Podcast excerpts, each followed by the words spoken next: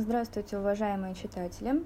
Во втором номере журнала «Консультативная психология и психотерапия» опубликована статья Виктора Кирилловича Зарецкого и Ирины Андреевны Николаевской «Многовекторная модель зоны ближайшего развития как способ анализа динамики развития ребенка в учебной деятельности». В статье приведен случай консультативной работы с ученицей средней школы и дан качественный анализ динамики возникавших изменений – для проведения анализа была использована многовекторная модель зоны ближайшего развития.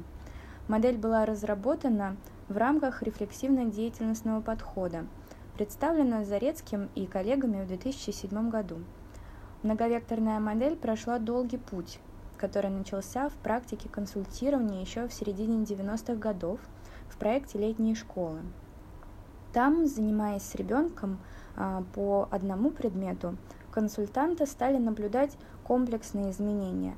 А, и эти изменения возникали не только в других предметах, не только в учебной деятельности, но и в личностной сфере детей.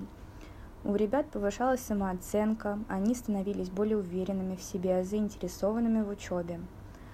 После этого происходило еще большое количество проектов, в которых э, эти феномены все больше встречались и заинтересовывали нас как консультантов. Анализ и рефлексия этой практики показали э, реализацию принципа Льва Семеновича Выгодского «Обучение ведет за собой развитие».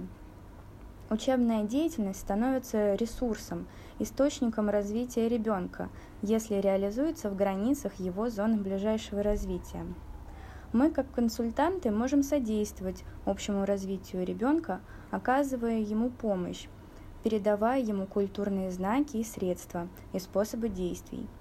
А наблюдать этот комплексный эффект развития возможно с помощью некоторого инструмента, отражающего динамику изменений и соответствующего историко-генетическому методу культурно-исторической психологии.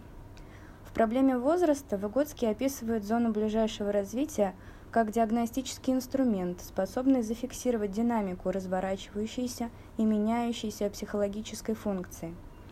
Позже он отмечает, что понятие ЗБР может быть распространено и на другие стороны личности.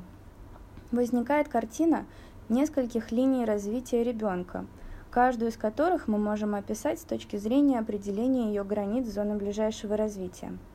Составляя такую картину, мы можем достаточно, дать достаточно глубокое описание индивидуальных особенностей развития ребенка, отмечать возникающие изменения, новообразования, а также актуальные трудности, блокирующие ход развития на данный момент. Так проведен анализ случая консультативной помощи в данной статье. Ученица средней школы, не аттестованная по трем предметам, течение первых восьми занятий проходит путь от безвольного объекта обучения, не представляющего себе даже, что такое число, до активного и заинтересованного автора своей учебной деятельности, вступающего в сотрудничество со взрослым, рефлексирующего и преодолевающего свои трудности. Приятного чтения и всего доброго!